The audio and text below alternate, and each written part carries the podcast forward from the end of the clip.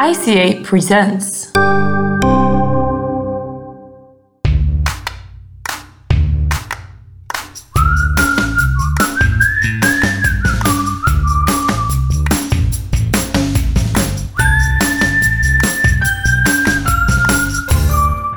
Welcome to Growing Up Comm, a production of the ICA Podcast Network.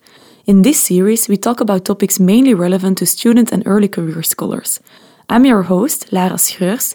I'm a postdoctoral researcher at the School for Mass Communication Research at the KU Leuven in Belgium. In today's episode, I will talk with communication scholar Dr. Mesfin Bekalu about building strong professional connections through networking. He will also share some useful tips for early career scholars looking to build their careers internationally and interculturally. So, Dr. Bekalu, welcome here. I'm very excited to have this conversation with you today, but can I please first ask you to introduce yourself and tell us a bit more about your research trajectory? Thank you, Lara, for this opportunity. My name is Mesfin, and I am a research scientist here at Harvard Chan School of Public Health.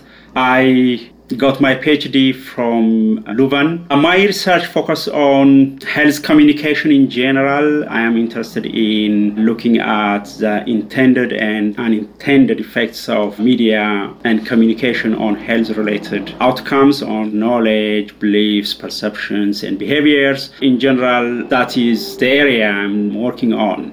Which positions did you hold after you obtained your PhD in Leuven? Did you immediately go to Harvard? When I completed my PhD in Leuven in 2014. I was a postdoctoral research fellow in Leuven for one year, and then I came to Harvard. I also had a brief stay in Ethiopia for six months. I'm originally from Ethiopia, so I went there and I served in a university as an assistant professor there for six months. For a student and early career researcher as myself, that sounds as a very impressive international trajectory. So, do you think networking played a role in that? I would say, yeah. Like I said, I'm originally from Ethiopia. That's where I grew up and did my undergrad. So I had to take this proactive effort to reach out to people in my field in order to advance my studies. So it was not through meeting people uh, at conferences as such, but I had to send cold emails and solicited emails to professors in my field looking for opportunities to, to work with them and to advance my career.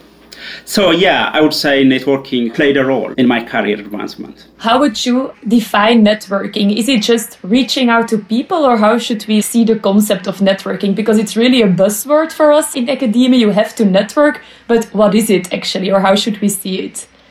It's basically reaching out to people, creating new connections, creating new relationships, and also maintaining that relationship. That's the most important thing. Maintaining our connections, our relationships is also critical. And do you have specific tips for networking at conferences?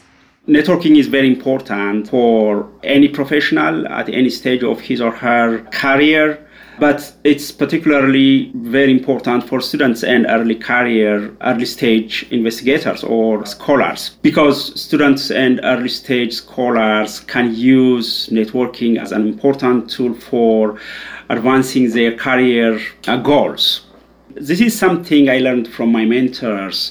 Whenever you go to a conference, I think networking needs to be one of your main objectives. Our main goal going to a conference is to present our paper, get feedback on it, and learn from others. But networking should also be an objective. So perhaps one of the things that we need to do is having a short list of people whom we want to meet and network with, and perhaps reaching out to them before the conference and see if we can set up a meeting to talk about our work and stuff. Having networking as one of our objectives, having a plan, in short, would be very helpful. Yeah, I really can relate to that because the first time I went to ICA, it was super overwhelming. There are more than 3,000 people there, and you see all these big names that you always are referring to their work. And I just didn't dare to reach out to them. So the tip that you now give to reach out before the conference, so it's an easier step to have a conversation with them there. I think that's actually very uh, valuable because I never thought about doing that. It was just see what happens at the conference, but doing it before, I think that might help a lot in really meeting these people. I would think so. Yeah, all of us are busy, and especially our seniors in the field are busy. There may be many people who want to meet with them and have some time with them. So, if it's possible, reaching out to them, telling them about our work, and asking them about the possibility to set up a brief meeting, I think that may be helpful. And as you are a more senior scholar, would you react to all emails you get from junior scholars that now will use this strategy? Isn't it overwhelming their mailbox, or would they really take the time for doing that? Or how do you see it as a more senior scholar? I think that's the real problem. Uh, we may not get a response or our emails may not be uh, read at all. But I think it goes back to the way we craft our emails, the subject line, etc. If we are very careful in those things, our emails may have a better chance of being read. But I think if we tried that at the conference, we have the opportunity to meet and greet and then to ask them if they have some time to talk with us about their work and our work. So we just need to be considerate about people's time also, because if we have these senior scholars and we're taking all of their time, they probably won't like you maybe that much anymore.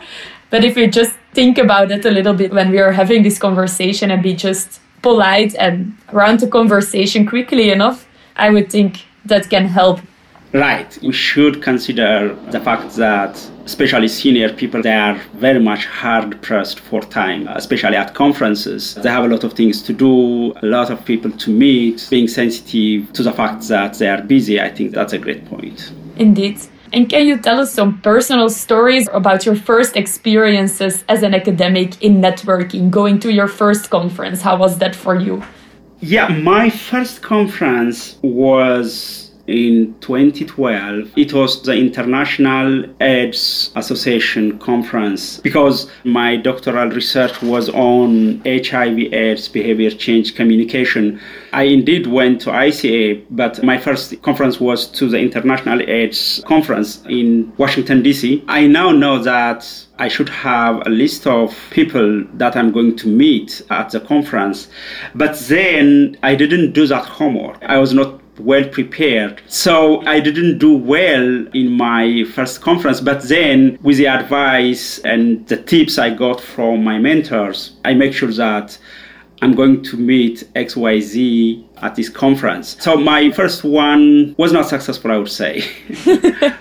and did you grow in the later conferences you went to?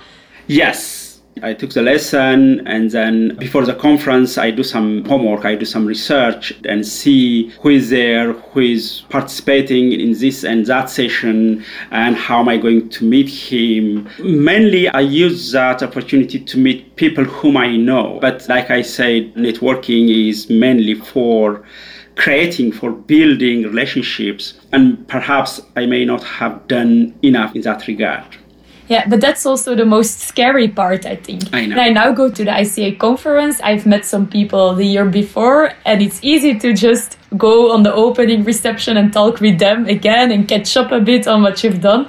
So I think the most difficult thing is actually to meet new people, especially when you know some, you stay in your circle. So that's what I struggle often with myself in the networking events it's obviously intimidating to talk to new people, to talk to people we know through their work, through their publications. But when we happen to meet them in person for the first time, it will not be an easy encounter. If our goal is to create to build the relationship, the network, we need to work out that intimidating situation. Here in the Belgium and in the Netherlands, we have a local conference and once a professor said to me there, it's not important to attend the sessions, it's more important to attend the drink after the sessions. What do you think of that? The main idea here is the informal interaction, the informal communication that we have with our colleagues is more important than the formal sessions that we attend in seminar rooms. I think that's true. And for networking, I think that's very important. We need to meet people in the informal context, in the hangout sessions that's where we can have some private, some personal interactions, and we'll be able to get the opportunity to talk about our projects, our aspirations, our plans. I definitely agree that is more important than the formal sessions because the formal presentations, you'll be able to see the recorded sessions and you'll be able to read the paper once it is published, but you will not be able to get that informal interaction, that informal session once it's gone. So next ICA, there will be no one in the session rooms except for the presenters, and everyone will be at the restaurant or in the bar or in the lobby. Yeah. You were saying before that for you, uh, coming from Ethiopia, you were emailing people, not even at conferences, just to reach out and find opportunities like that. So for me, networking was always really bound to conferences. Throughout the year, I don't think I really network with people. Do you think this is also important to try to keep connections or build new connections outside conferences? And how should we do that? We're transitioning from entirely in person conferences to hybrid virtual mode. So we should be able to do that, to do networking in a virtual context and reaching out to people via email or other means of communication. Like I said, when I first reached out to my professors in Norway. By the way, that's where I did my master's degree. There wasn't even email. I mean, there was email, there was internet. I was not that old. We did not have access to internet, most of us there. So the first thing I did was I sent mail through postal services and then I received a response and I was able to learn about the opportunities to do my master's degree in Norway. And I got a scholarship. I went there. And I still keep in touch with those people. I think that's what I said earlier maintaining our connections, maintaining our relationship. I send out an email at least once a year. I send a Merry Christmas email to all my professors in Norway. That's one way of maintaining my connection. So anytime I need anything from them, a recommendation letter or whatever, I'm still fresh in their memory. And you do that because you try to maintain all these connections because you never know when you might still need one of them. Exactly. And I also owe them something. I learned a lot of things from them. They were very helpful once upon a time in my career, in my studentship. So I consider it as one way of expressing my gratitude. I'm still connected. I still think of you. That's one of the messages I want to communicate from a more career related point of view. I also feel that I might need something from them one day like recommendation letters or some kind of support or witness. So, yeah, it's really good to maintain your connections, even if you may not meet them at a conference in a regular way. And because we are talking about that, we will have to network virtually especially now. Also, virtual conferences have become the new normal with the COVID 19 pandemic. We are very lucky this year with ICA that we had the in person component, but there is also a big online component because we had a hybrid conference. And I also don't think that they will move again to full in person conferences because there are many advantages from the hybrid part that people from all over the world can participate without having to travel to far places. So for us as a student and early career advisory committee, we always organize an in person reception. And we tried this year to have the online reception thing going on, but it's always difficult to really have the networking experience there or for students to meet each other. Do you have some tips or this online environment how we can improve meeting each other and networking in a more informal way? Right. I think that's the inherent problem associated with virtual conferences. We cannot have all the flavors of in person conferences in a virtual setting.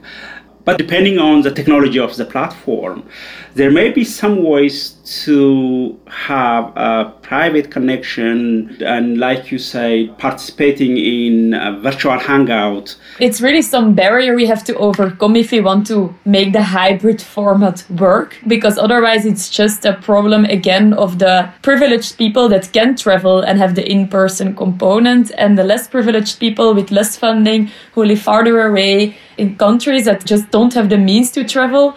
They miss out on the most important part of conferences, what we discussed, that is the networking. So I really struggle with this, how we should approach this. Yeah, it's really a very important thing to address. Like you said, it's likely to bring about some problems like creating inequalities. If possible, I would go for the in person one for all the reasons we said. But like you said, from the conference organizer's point of view, it may be cost effective to do it part virtual, part in person. So I would say doing it part virtual, part in person might be helpful. And then on a different note, do you have specific advice for how to network internationally or maybe I have to say interculturally? How should we approach people from different cultures because we are really used to our own style of communicating and I know that in different cultures it's not always the same way how we do research, how we approach people. So how should we be sensitive for these things or how do we build an intercultural network? Given globalization, I personally do not think cultural differences would be a big problem. Like you said, people in different parts of the world, people in different disciplines, in different universities, in different organizations. So we need to be aware of those differences that we work in different contexts. You reminded me of what I observed in Norway and what my colleague from Italy is telling me. Norway is an egalitarian society. Everybody speaks on equal terms. Everyone is on first name basis. You don't address a senior professor by his surname. You just call him by his first name. But in Italy, that's totally different. You need to be respectful. You need to address your professor, your mentor by his last name, using his title, etc. So during our communication via email or in person, I think we need to be cognizant of those differences. I think it's really important to take into account because if I would send an email to a professor here in Belgium, I would also tend to use a first name because we always do that in our interactions, but even if you said in European countries, it can differ so vastly. I didn't know that about Italy actually. And do you have more specific advice for very introverted student and early career scholars, how they navigate the ICA big conference, for instance. It's quite intimidating, and especially for people that are not very at ease in big groups. How can we get the best experience in terms of networking out of a conference? It's not easy to talk to new people, and especially for students and early stage scholars that might be even more intimidating. It all depends on practice and experience. You may not do well in your first or second try, but the more you work on it, the better you'll get. So I would say no matter what your communication style is, whether you are introverted or extroverted, whether you are shy, if you have that goal of connecting with people for different reasons, you need to do it and you need to practice. You should not give up. Great advice. I already got some tips for myself for the next conferences. And I would like to thank you. I think that our student and early career members that will listen to this podcast episode will learn a lot from hearing your insights on networking. So thank you for having this conversation with us. And I really hope we get the opportunity to meet each other in person soon. I hope so. Yeah. In our next ICA probably, yeah, Thank you, Lara, for this opportunity.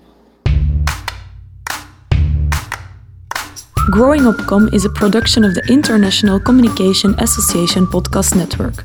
Our producer is Kate In, our executive producer is DeVante Brown, the theme music is by William van de Krommert. Please check the show notes in the episode description to learn more about me, my guests, and Growing Up Comm overall. Thanks for listening.